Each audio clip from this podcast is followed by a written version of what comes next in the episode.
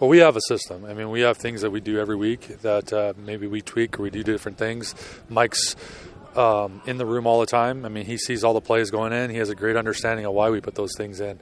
You know, is it times it complicated? Sure. And and sometimes the defense is up here at times complicated, so you have to keep, be creative uh, to defeat them. After 14 weeks, they have good film on you. You have good film on them, and when you could see them being vulnerable in a, in a, certain area, you want to be able to attack it. And not always can you attack it with the, your normal schemes. So sometimes when you get out of your comfort zone, you know that that it's difficult but rewarding. And uh, but Mike is always in the room. He understands why we're doing it. Sometimes you just don't execute, and it comes down to that. It comes down to a throw here, a throw there, um, a read here, a read there. That you know, it's when you're not doing them a hundred times and you're only doing them a couple times. Mm-hmm you know, it's good. There's going to be some good and some bad, but you can't be afraid to try things.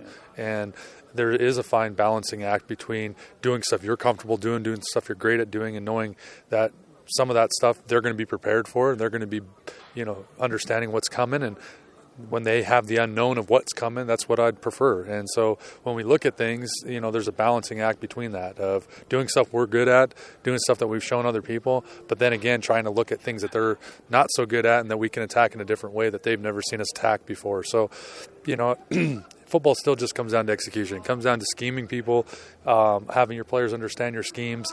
I got to do a better job of coaching everybody and, and getting guys on the same page. But once they are on the same page, then it comes down to go out and beat your guy, execute it how it's properly supposed to be executed. And when they do that, it's great. And when we don't do that, you know, for a stretch of time, we don't play very well. And so it's um, a little bit of everything. And, you know, we've looked at everything this week. And again, with having looked at it, you formulate your own opinion and you have confidence going forward that you've made the right decisions um, on your offense to, to make it better.